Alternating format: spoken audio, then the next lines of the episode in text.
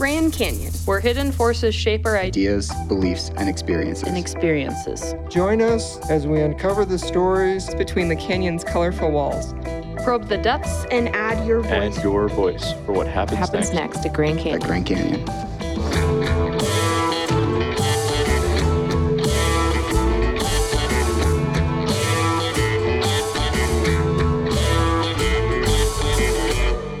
And welcome. Okay. This is Jesse. This is Emily. And this And is this, this is behind the scenery.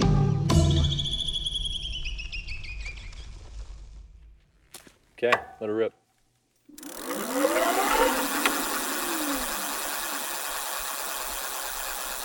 Hi, I'm Ranger Dave, and this is Behind the Scenery. Many visitors have asked me about my bicycle. I ride it on the trails and the roads that get around the park. It's green, which is a bit of an understatement. It has a dark green frame, neon green wheels, and tape, a custom made green seat cover that is also green. I usually wear a green backpack and matching helmet. For a bell, I have a squeaky turtle, which is also green. My pannier bags are gray, since there was no green option. For me, it shows some character as a fashion statement. But that's not why I ride it. It's a special bike to me. Let me explain how I got it. My friend Miles gave it to me. Miles is actually my student. I taught him how to ski bike after he could no longer ski. Miles has ALS or Lou Gehrig's disease, but this doesn't stop him. He is still an avid cyclist, downhill skier, and an outdoorsman. He lives right outside San Francisco, so naturally, when we visited, he took us for a ride through Golden Gate National Recreation Area. Miles used a recumbent trike, so he offered me his old bike. After Miles showed us around, we visited Muir Woods. Miles loves the national parks and has visited quite a few. Sometime later, I was looking for a road bike and thought of Miles and asked him if I could buy his. He shipped it all the way to the national seashore that I was working for. He even sent me a green jersey to represent him when I ride so I can help raise awareness for ALS. It's a great conversation starter and a grand way to honor my friend. So when visitors see me ride by in all green in uniform, they see a ranger on a bike. They may miss the story about the bike itself.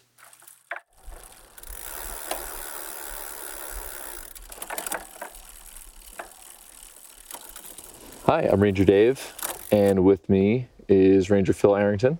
What's up, Dave? So, Phil, tell me a little bit about uh, what your role is in the park. Thanks for asking, Dave. I like to tell people that I'm an office ranger.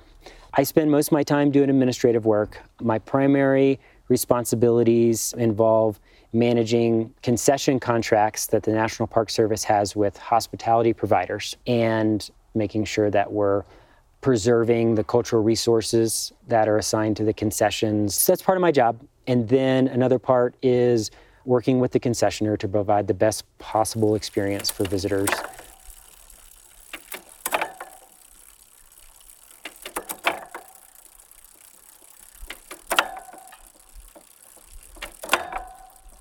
Phil, will you tell us a little bit of how you cycle in the park? Yeah, absolutely, Dave. So I ride around on a cargo e bike. And when I got my job, it used to have a car. And so I decided to trade out my car for an e bike. I have about a four mile range that I need to travel in, not necessarily every day. So the e bike is just a really fun way to be able to do my job, get a little exercise, and be a little greener on the earth. Okay. And cost wise, are you spending a lot more money with this e bike or is this more economical? Well, I have to admit, Dave, that I got it mainly just just because I I'm a two wheel guy, and I would rather ride on two wheels any day than four.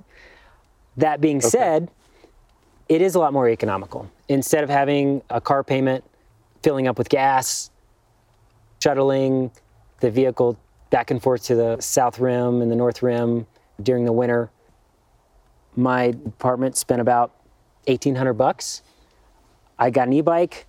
I plug it in once a week, and I can ride it around as much as I want. Can you describe for the viewers at home what your bike looks like? Because I think it's pretty distinctive. So it's a cargo bike, and the reason I got a cargo bike was so that I could have a place to store my ranger hat. We call it a flat hat. So that when I go down to the Grand Canyon Lodge, I can take off my bike helmet, put on my flat hat, and be in full ranger dress, so to speak. Okay. My bike is long, it's big, it's got two panniers on the back, and the most distinctive part is it's bright orange. So whenever I'm rolling up, people always know that it's me.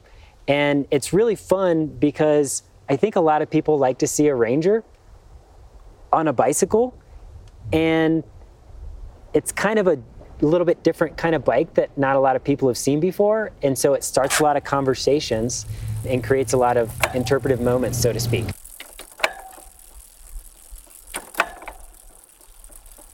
Phil, you are starting up an employee biking program here on North Rim. Why are you interested in improving the employee bicycle infrastructure for North Rim? Thank, thanks for asking that question, Dave. First of all, I think the North Rim is just a really cool place to ride a bike. Living in this community, we've got the bridle path. It's it's a dirt trail. We're pretty close to everything we need. We've got a little general store. All of our the buildings where we work and all the stations that we work are pretty close together. I think to answer your question, that's part of it. Just how the community and how the infrastructure of this place is designed and how close everything is.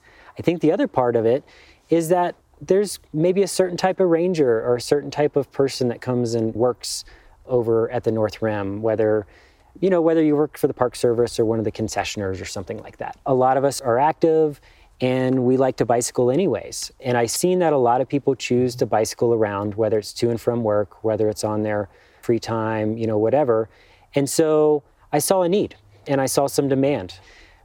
First of all, what the infrastructure involves is just kind of some pretty simple stuff like getting some bike racks around, getting a place where people can park their bikes, lock their bikes, feel comfortable biking to work, biking for fun, biking for recreation.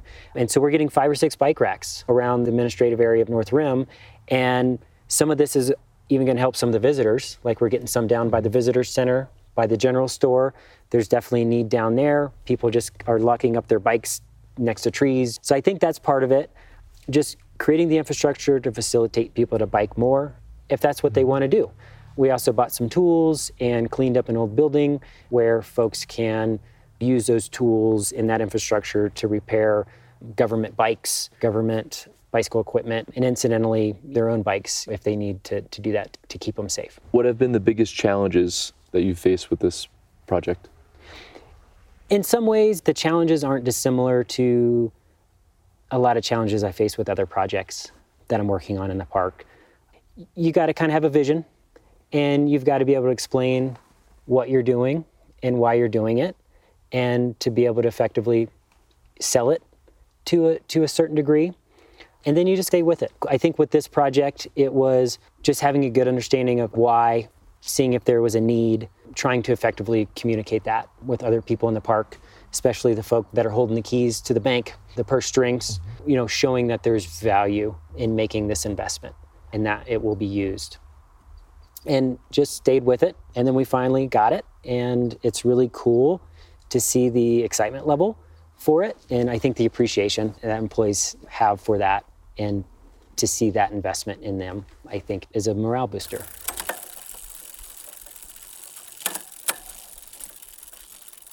I have a personal bike, a 1954 Schwinn.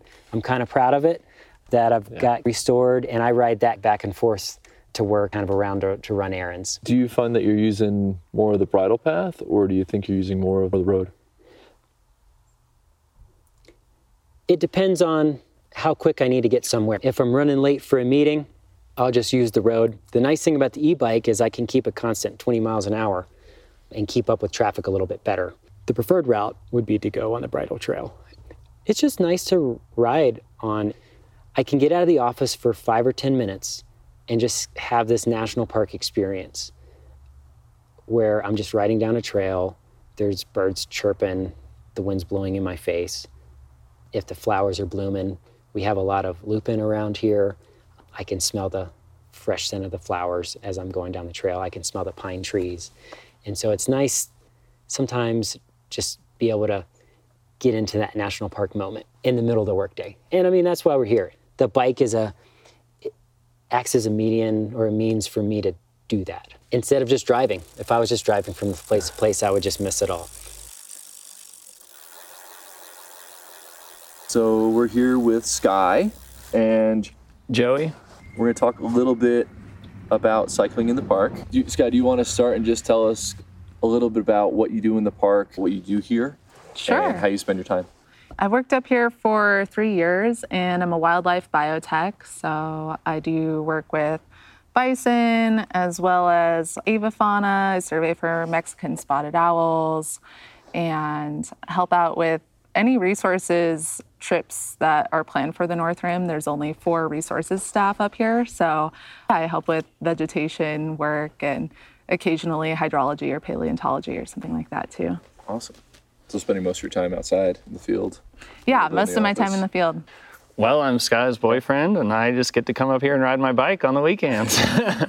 And what do you do professionally? I'm the service manager at Absolute Bikes in Sedona, Arizona, dealing with bike repairs, bike service, bike rentals, Awesome. everything to do with bikes. You would think I wouldn't want to do it on my weekends, but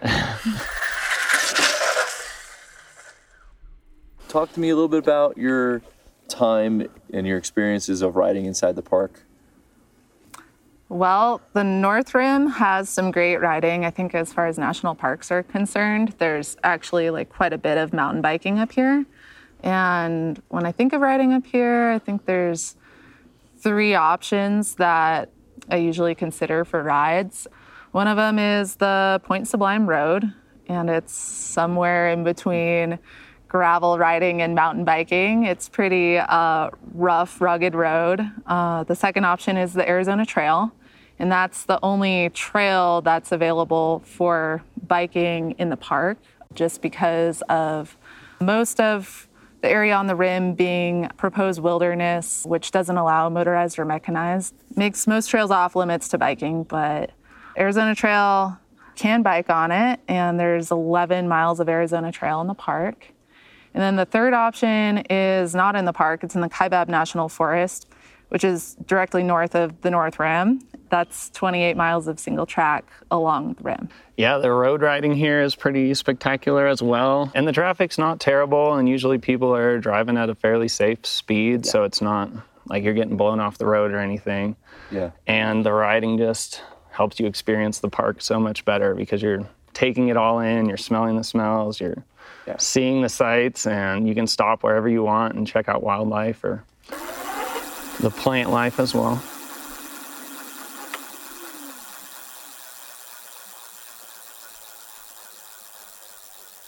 What would you say, like remote types of rides that you've done? What, what does that kind of look like? You know, the park doesn't have a whole lot as far as dirt roads. There's one main road, Point Sublime Road, that goes west for 18 miles. And then there's another road that intersects with it, the Kanabownits Road. But if you go north on that, then the national forest, the Kaibab National Forest, has so many dirt roads. There's it's been highly developed for deer hunting and bison hunting. They need easy access, and there are so many options once you get out there. So I think some really fun routes are linking roads in the Kaibab National Forest with roads within the park. And that's something I've done 35, 40 mile loops in a day going up into the Forest Service and out west on some of the dirt roads, back around into the park. You'll notice when you're out there, the Forest Service roads are really well maintained, and you get to the park, and the roads are really chunky, and there's loose rocks, and you're pretty much going faster than all of the traffic that you'll encounter out there. Mm-hmm. You'll see high clearance vehicles, you'll see jeeps and trucks, and sometimes it's a matter of just getting around people. There's not a whole lot of traffic, but when you see cars, you're likely traveling faster. the other option is the azt headed north you can take the azt right out of the park and you're along the east rim mm-hmm. And so, like, you see down into House Rock Valley, you can see into Marble Canyon, and it's just that's a pretty beautiful section of the AZT that a lot of through riders they just kind of go fast through that area. But Sky and I have ridden it a bunch of times, and you can stop at all kinds of viewpoints, and you rarely see other mountain bikers. You rarely see other hikers unless they're like through hikers, and the AZT headed north, you can get all the way up to Utah if you want to. It gets pretty hot up on the north end of it, but kind of in the Aspens the whole way, headed north, and then turn around and come back down, or you can take some service roads to get back to the North Rim itself. Okay. Yeah. Kind of make develop your own loops, so to speak. Take like the Arizona Trail and then take a different road back. Yeah, Exactly. for sure. Yeah. And There's- Arizona Trail is awesome. It's like very smooth, fun, single track. There's not too many chunky sections of it. It's just like flowy through the aspens, and you're kind of going through forested areas. Then you pop out in the meadows, and it's a really cool experience to just not see anyone, and you're in this huge meadow by yourself. And yeah, the single track is really fun, just ripping through those meadows. Do you feel like just a few people use it a day, or you know, you really have it to yourself, or I think it depends on the season. If it's the middle of through hiking season, a lot of times in the spring, they're trying to complete the Arizona Trail while it's still cool at the lower elevations.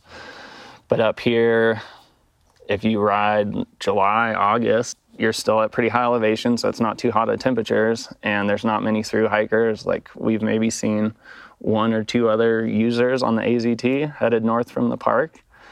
And yeah, there's like fire lookouts and just awesome forest. And we're always finding fossils too, like fossils in the Kaibab and pretty fun trail. I'd highly recommend it to anyone.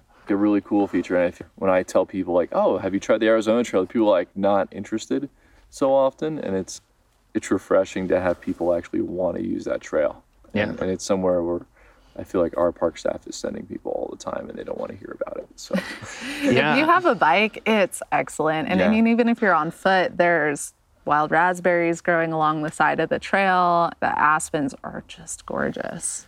I think everyone's looking for that like view of the canyon off the rim. Like no one wants to mm-hmm. hike away from the canyon, but they don't realize that the AZT eventually just gets you back to the rim. Like the further you go, only a couple miles outside the park boundary, you're back on the east rim looking down into the House Rock Valley and the Vermilion Cliffs, and it's just gorgeous.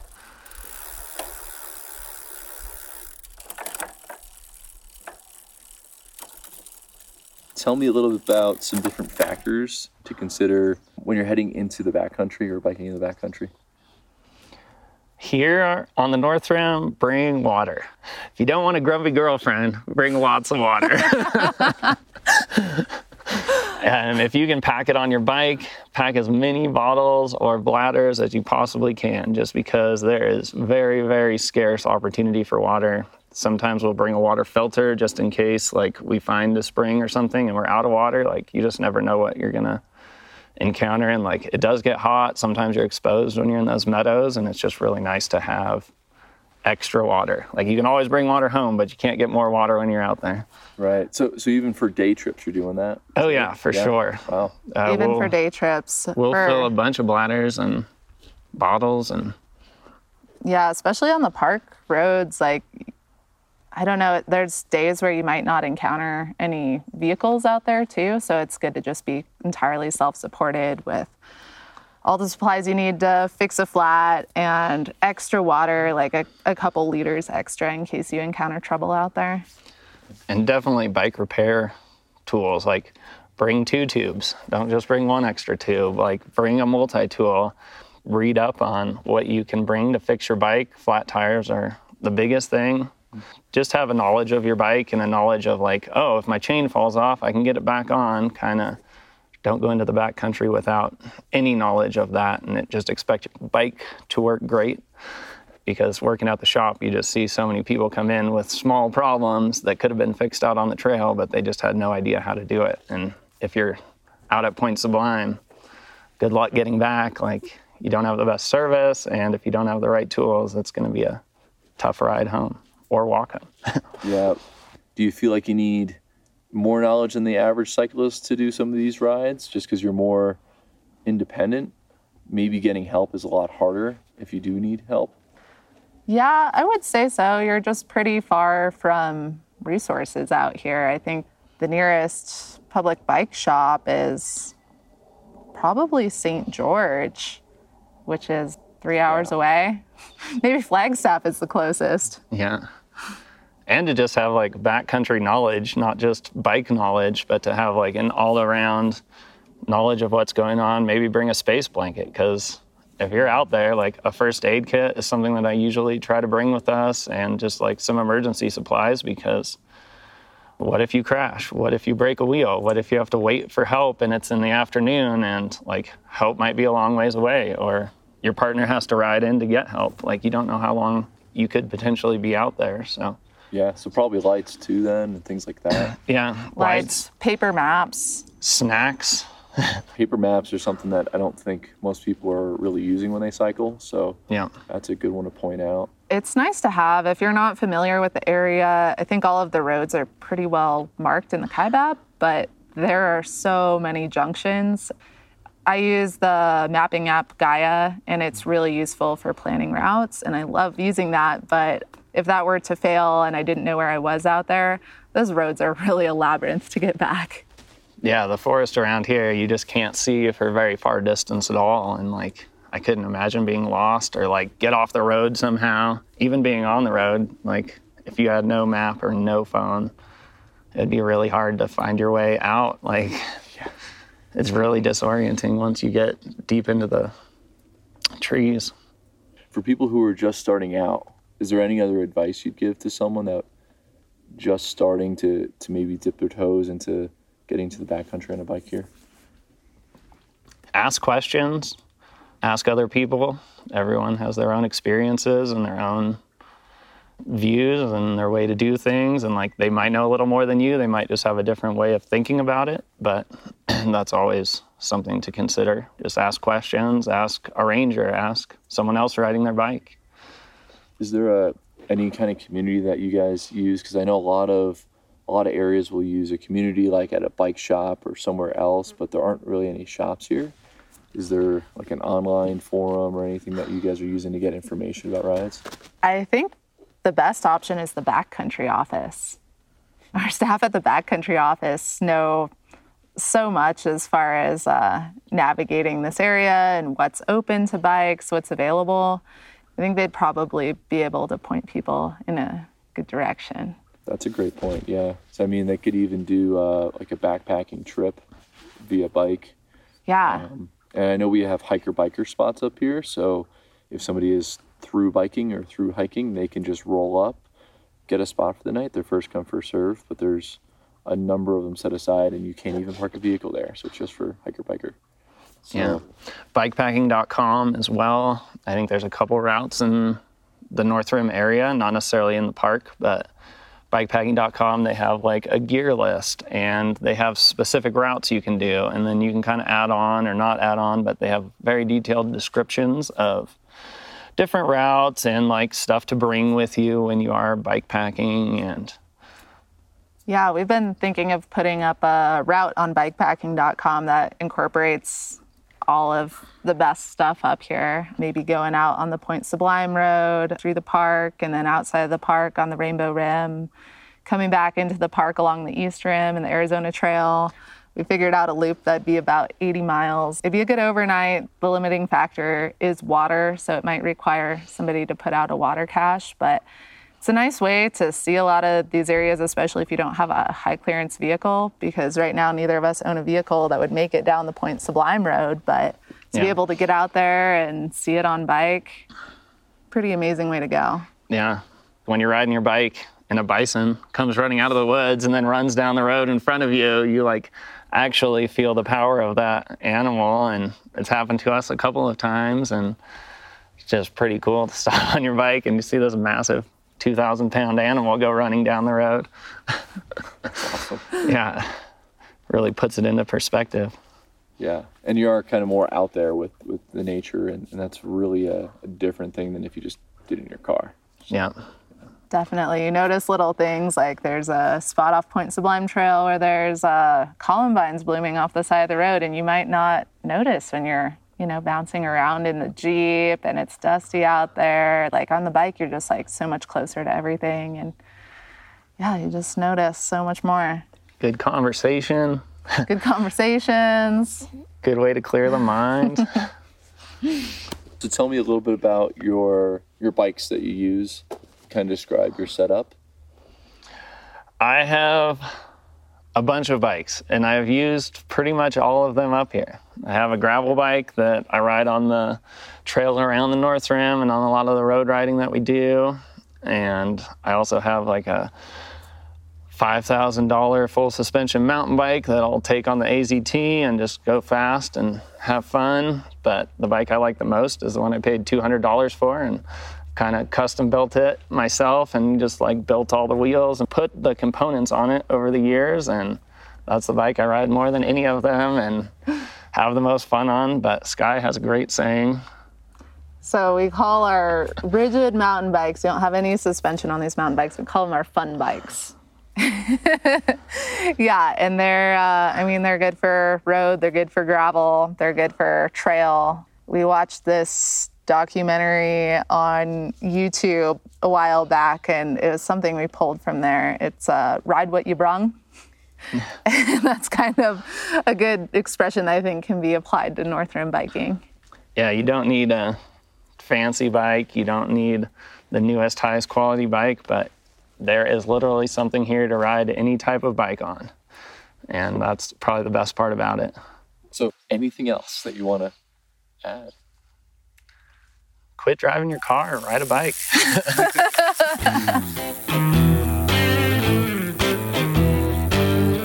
Behind the Scenery is brought to you by the interpretation team at Grand Canyon National Park. We gratefully acknowledge the native peoples on whose ancestral homelands we gather, as well as the diverse and vibrant native communities who make their home here today.